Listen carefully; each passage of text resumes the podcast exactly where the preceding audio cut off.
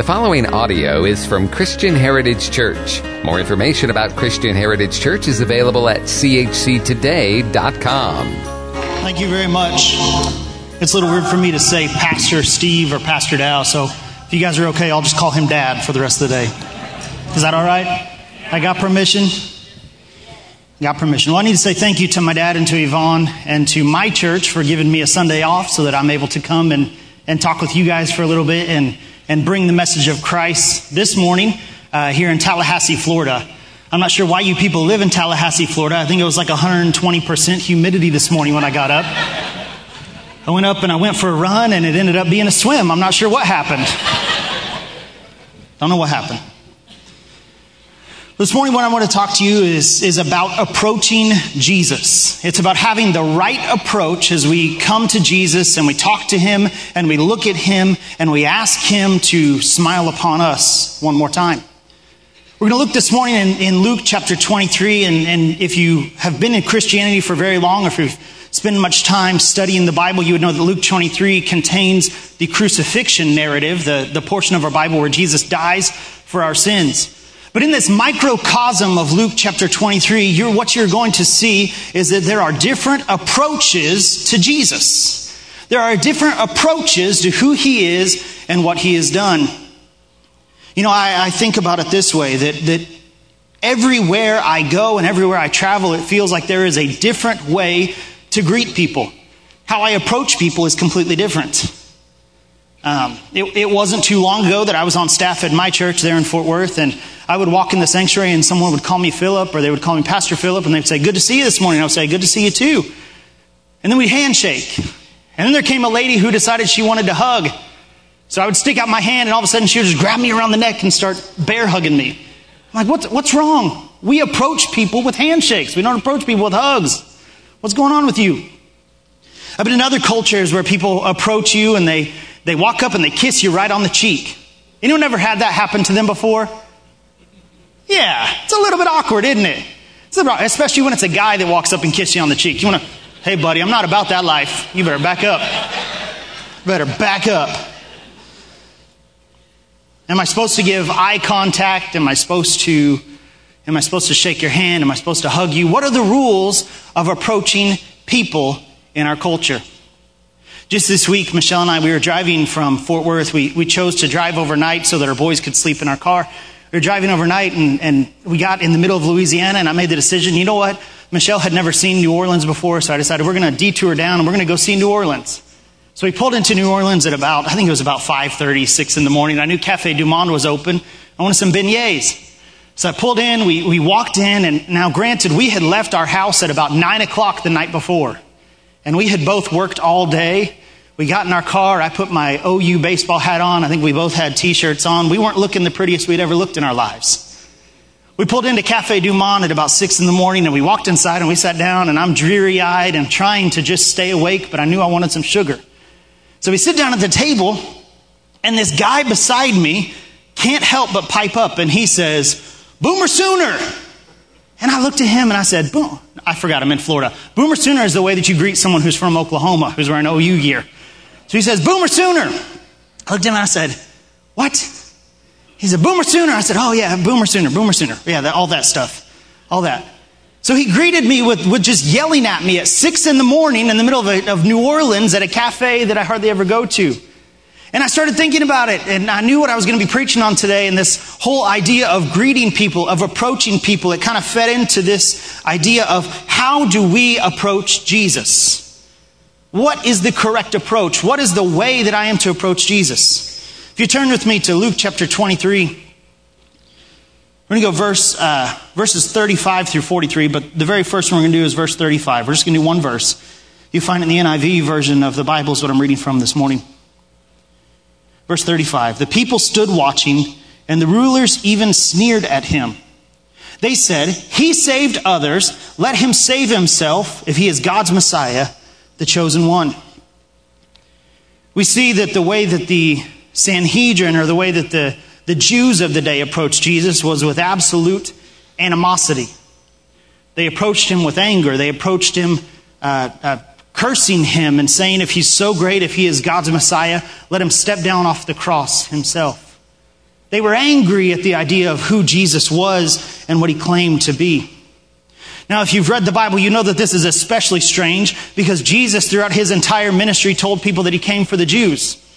He told them over and over again, I came so that the Jews may hear the rest of the story, so that they may understand who God is and what God has done, so that they may know that all of the Old Testament, all of those books and all those stories and all those teachings, all of that was so that I could come and be the Messiah. And when he came to be the Messiah, guess what they did to him? They hung him on a cross. They killed him. They said, we don't want a Messiah. At least we don't want your kind of Messiah. They were angry.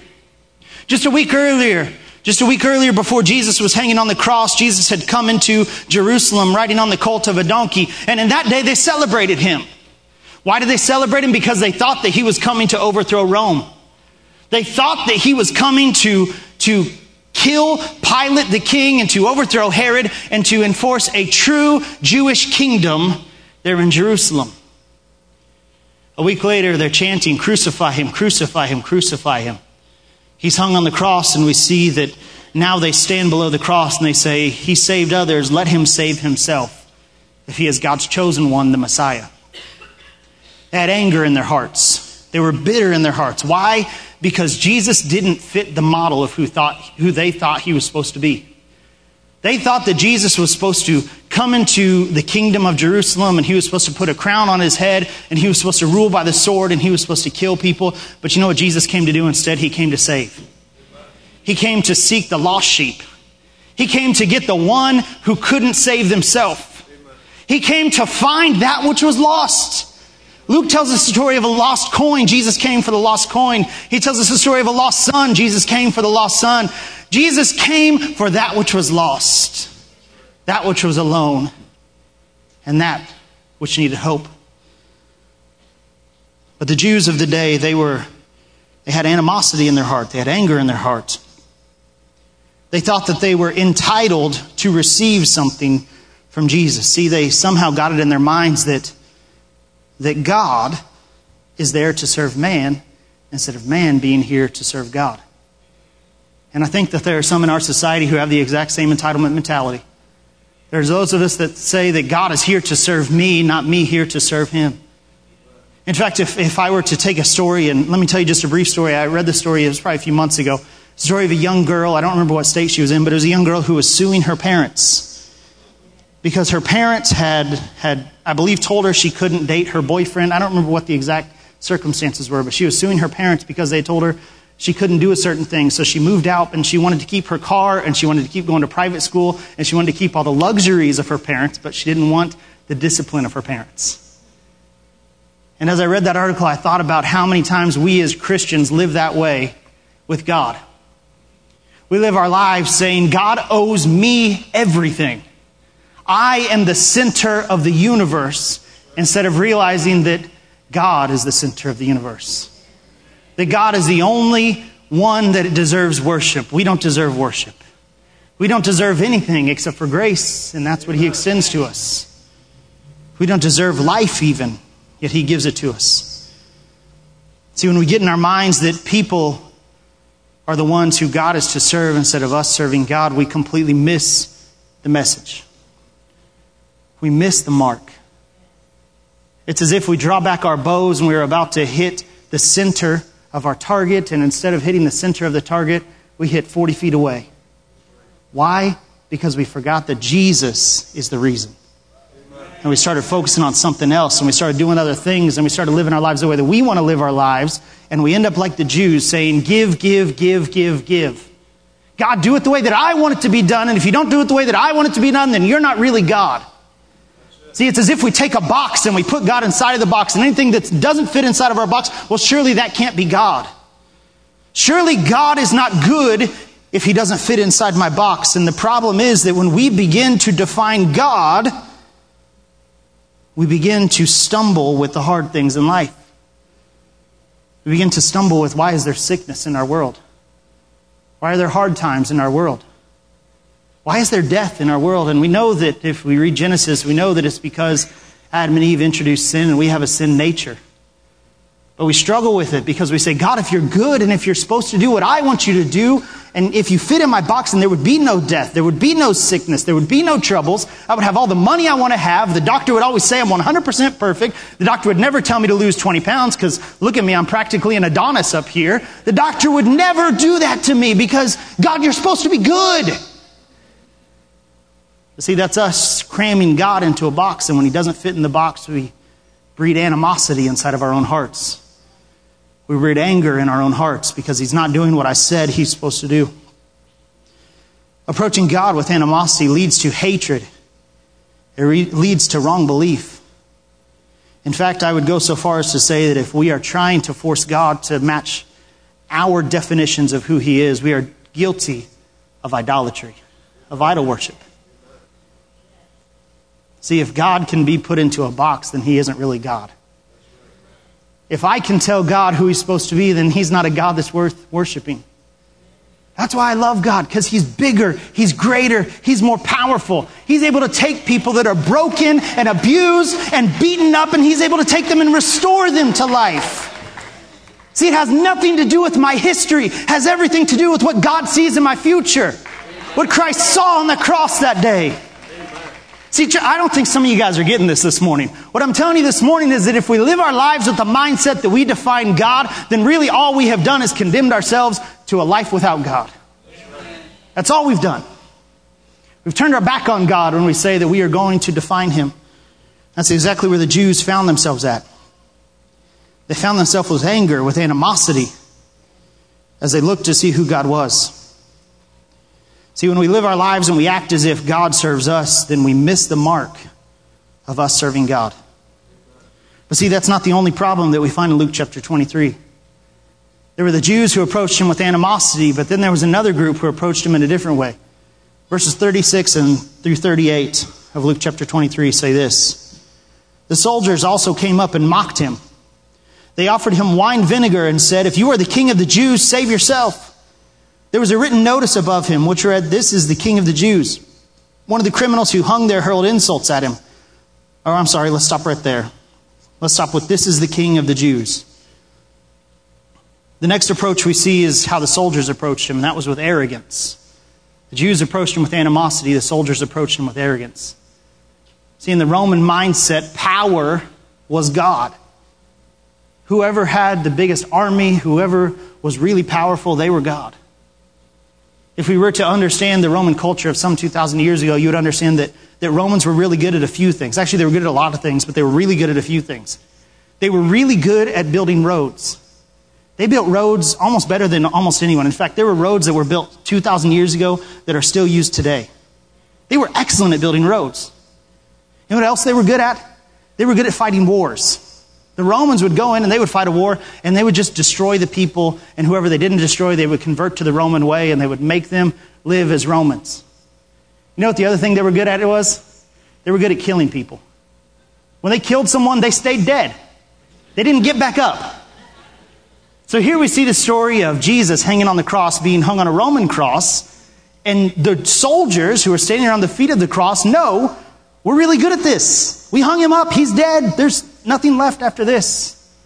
So the Roman soldiers, they begin hurling insults at him. They're saying, if he's the king of the Jews, then really these Jews have no hope. If this is the best they have that can come against us, how are they ever going to overthrow us? Every day they walk on our roads. Every day they see our soldiers walking around, and every day they have to walk by the crosses where we hang the criminals. The Romans, they had power, they had arrogance. They had everything in their mind. In fact, Caesar, who was the emperor of Rome, he loved power so much that he would mock anyone that questioned his power. He would hurl insults at him, and he would send his generals in to wipe out entire cities if someone dared insult Caesar's power. Because in Rome, power was God. See, for the Jews, the approach to God was, God has to do what I want him to do. For the Romans, it was, God can be whatever he wants to be, as long as he's the most powerful thing on earth. As long as he enforces that power with death and with destruction and with the sword. The soldiers stood at the foot of the cross that day, and they looked up and they mocked him. And they said, if you're the king of the Jews, then save yourself. In other words, if you have all this power, step off the cross, buddy. Do something about it. I can imagine the soldiers on that day pulling their sword out and holding their sword up to Jesus and saying, if you're so powerful, step off the cross. If you're so powerful, do something. You think that you're the one who's going to conquer Rome? I dare you to conquer Rome. Look what we've done to you. We've hung you on the cross. You'll never get off that cross until you're dead.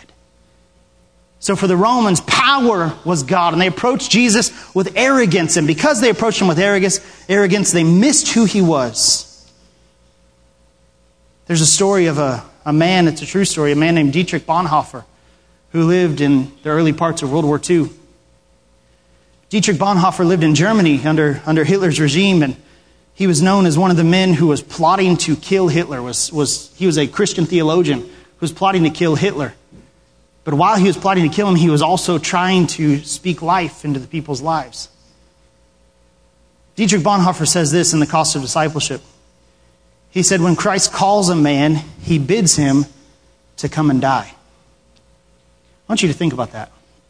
When Christ calls a man, he bids him to come and die. See, I think what many of us would like that quote to say is when Christ calls a man, he calls him to live a rainbow and unicorn life with Skittles every morning when you wake up. That you'll never have problems, it's just a smooth glass surface.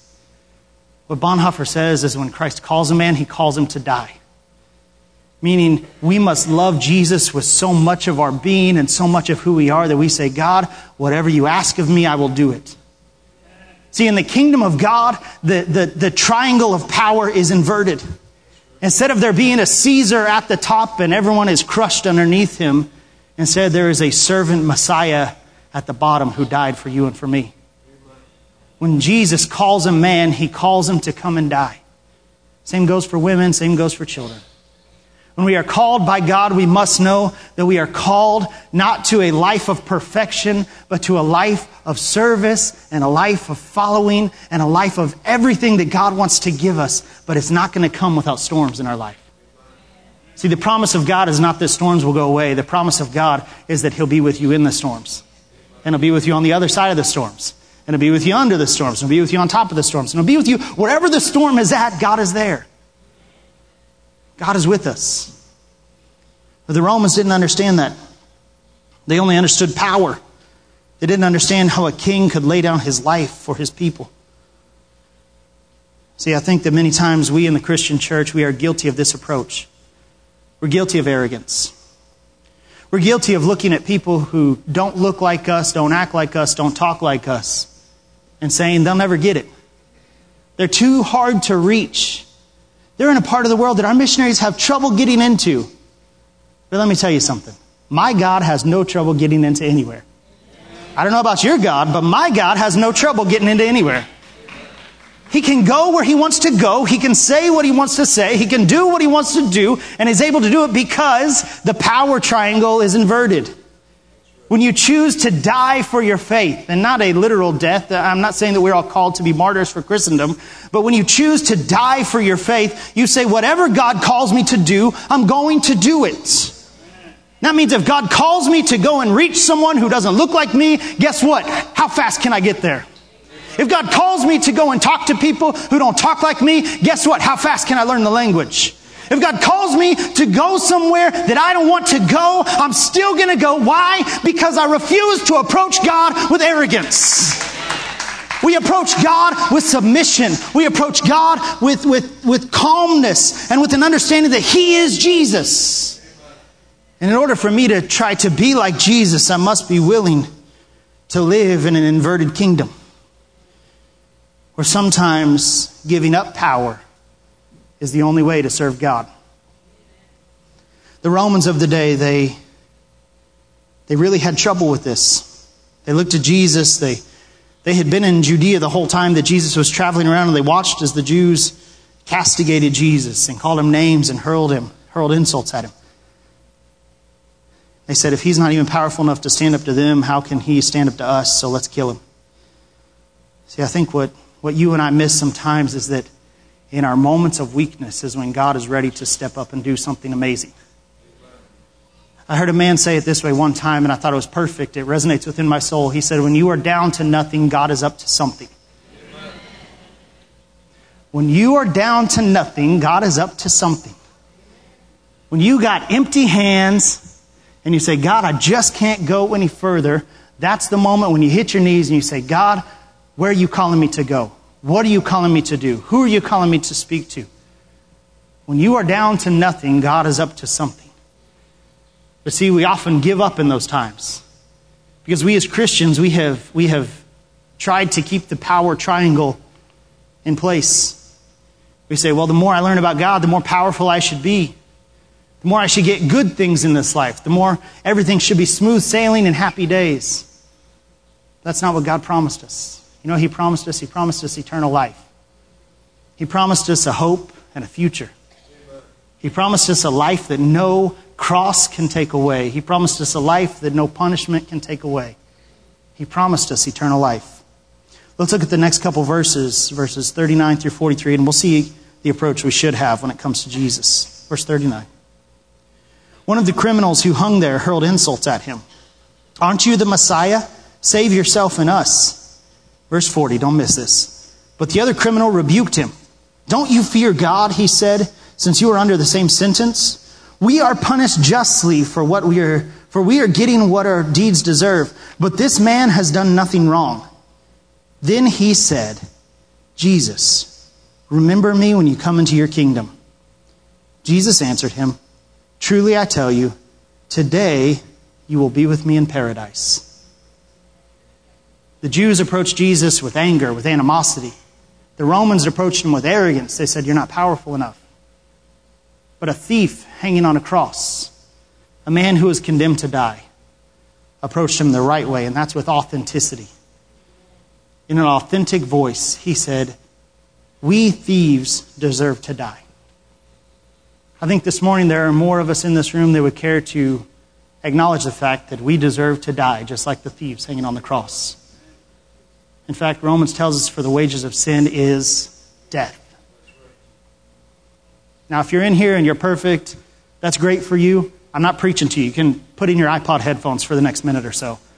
But to everyone else, I don't see any headphones going in, so I think this is for everyone else. For everyone else, I want you to understand this. When Jesus hung on that cross, he hung not for his sins, but for my sins and for your sins. The perfect Lamb of God was sacrificed, and his blood was spilt so that I may have hope of a future. So I can't approach God with arrogance and say, God, you're not powerful enough. And I can't approach God with animosity and say, God, get inside my box. So the only way that I can approach God is with authenticity. To say, you are God and I am not. You are everything and I am nothing. This conversation between the thieves, I love the fact that one of them still has the anger that is felt by everyone else around the cross that day. But the other one gets it. He says, Jesus, when you come into your kingdom. Notice, he doesn't say, if you come into your kingdom. He believes. He's authentic. When you come into your kingdom, remember me.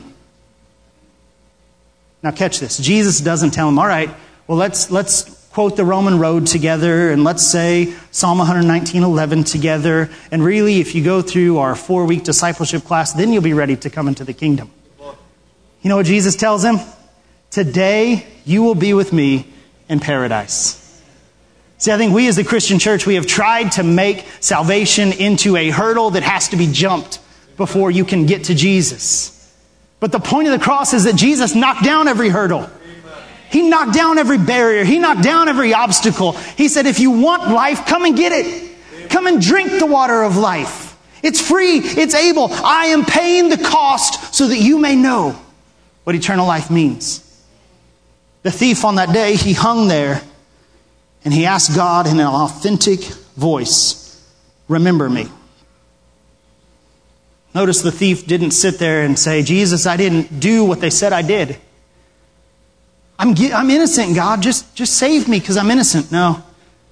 He quoted to his other thief and he said, you and I are both guilty of what they've accused us of. But this man is not. So when he says, remember me in paradise, it's not a plea of, Jesus, I'm innocent. It's a plea of, I'm guilty, but can you still save me? And when we approach Jesus authentically, that's the way we have to approach him. Not hiding our sins and tucking them behind a carpet, but instead boldly holding them out and saying, God, here are the bad things that I have done. Can you fix it? And you know what the promise of the Bible is? That no matter how bad your sin is, no matter how dark the cave is that you are in, God is waiting to save you. He's waiting to rescue you. He's waiting to bring you out to a better place. He's waiting to give you that which we can't buy on our own. Many in this room have spent their entire lives pursuing a way to fill the hole in your heart. You spent your entire life looking for a way to feel happy, looking for a way to feel fulfilled. And let me tell you something, it's not found at the bottom of the bottle. It's not found at the edge of the needle. It's not found in a dirty magazine that you shouldn't even have. It's only found in Jesus. It's only found in a death that he didn't deserve. It's only found in a resurrection. It's only found in submission. It's found when we turn our lives over to Christ and we say, God, I am a worthless, wretched sinner. Can you do something? And he promises that he will. He promises that he will. The sinner that day admitted to his guilt and he was saved. He was saved from the punishment that he deserved.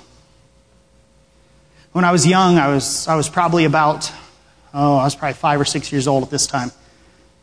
My dad was pastoring a church in Arkansas City, Kansas. The way this church would go is the kids would go to Sunday school in the morning, then we would load up in a bus or a van, and we would drive over to the parsonage, and that was where we would have children's church at. So every Sunday morning, I would get my little Sunday school papers, and I would jump in the van, and I would go sit in the back of the bus with my friends, and we would ride over to the parsonage, and we'd go just to children's church. Well, one Sunday, me and a couple of my friends, we had this bright idea. We decided that it would be fun to tear up our papers and drop them out the back window of the bus. So you can imagine that, I don't know how many papers you guys get on Sunday morning, but it used to be in the early 90s, we got a lot of papers. I mean, sometimes I felt like I was leaving church with a 3-ring binder of stuff. So we're sitting in the back of the bus and we're driving. It was probably only, 4 blocks from the church to the house. We're driving, and me and my friends, we're just enjoying it. We're ripping up our paper. We're throwing it out the back window, having a blast. We're making a trail. No problems. We got to children's church, had a great children's church. I have no idea what they talked about that day because I was still giggling about the fact that I had thrown trash out the back of the church van. Got home that afternoon and walked in, and there inside the kitchen of our house was a trash bag. And in that trash bag had all of those little pieces of paper in it. What I didn't know that was that apparently we had too many kids that morning. We didn't all fit in the van. So one of the deacons had decided to drive the other few kids behind us. So he had been watching the entire time as we threw paper out the back of the van. And after he dropped off his kids, he went back and got a trash can and cleaned up the 4 blocks over to the parsonage. And then he did what every deacon is supposed to do. They told on me to my dad. There are times that I wish that God would give deacons the gift of just muteness. Just don't tell on me, please. But they did. I walked in the kitchen that day, and my dad was sitting there with a trash bag full of torn up pieces of paper. He says, is there anything you'd like to tell me? I said, nope. He said, are you sure? And I said, nope, didn't do anything, nothing. He said, did you throw paper out of the back of the bus? I said, no, absolutely not me. Must have been someone else. He said, well, this deacon, they saw you do it. I said, nope. I must look like someone else. They must have put on my clothes. I don't know what it was, but it wasn't me. I denied until finally we got to the point where he said, well, I know it's you, and you're going to get a spanking now.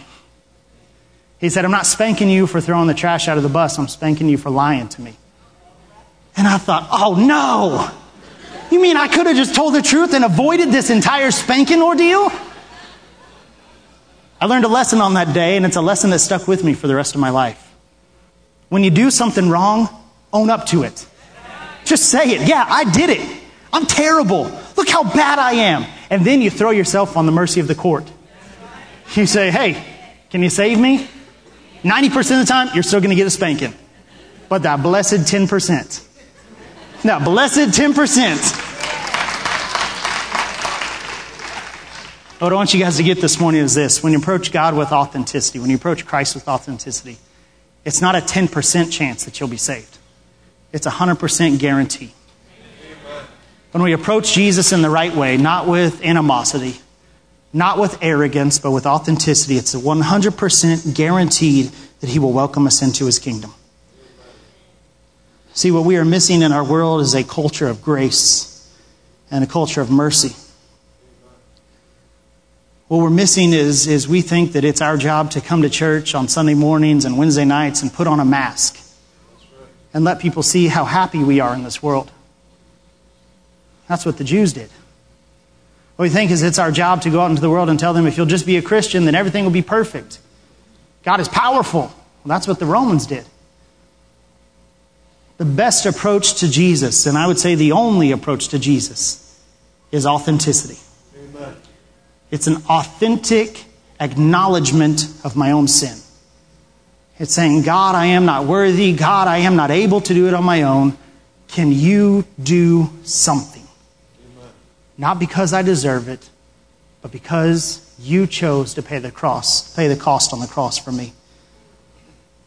Authenticity means that we admit our wrongs every time, and we seek reconciliation. That doesn't mean we admit our wrongs and we say, I'm sorry, and we cry a little bit at the altar, and then tomorrow we go back to what we were doing. What it means is that we admit we're wrong, and then we seek God for the discipleship to change the way that we were living. If we live our lives authentically, it means acknowledging we can do nothing to earn God's grace, yet He has done everything to give it to us. Amen. He has given us free life. Now it's our job to offer back to Him the right approach. Let me pray for you this morning. God, I thank You for every person who is sitting in this room today. God, I know that there are people in this room who come from a myriad of walks of life. God, people who have journeyed toward You from high-income places and from low-income places. God, from places that I may never step my foot. But God, You are present in every one of our lives. You have never looked away for a moment. You have never been embarrassed by what you see, but You have constantly offered grace. So God, now this morning, I pray for those in this room that have a hole in their heart, that have a troubled heart. God, they have sought everything else to find pleasure, to find peace, except for seeking You earnestly and with authenticity. God, I pray this morning through the rest of this service that You would reveal Yourself in a powerful way to those of us in this room. God, let us not leave this place the same way that we came in, but let us leave here changed. We ask these things in Jesus' name. Amen. Thank you for listening to audio from Christian Heritage Church, located in Tallahassee, Florida. Feel free to give copies of this message to others, but do not charge for those copies or alter the content in any way without permission. For more information about Christian Heritage Church, please visit us online at chctoday.com.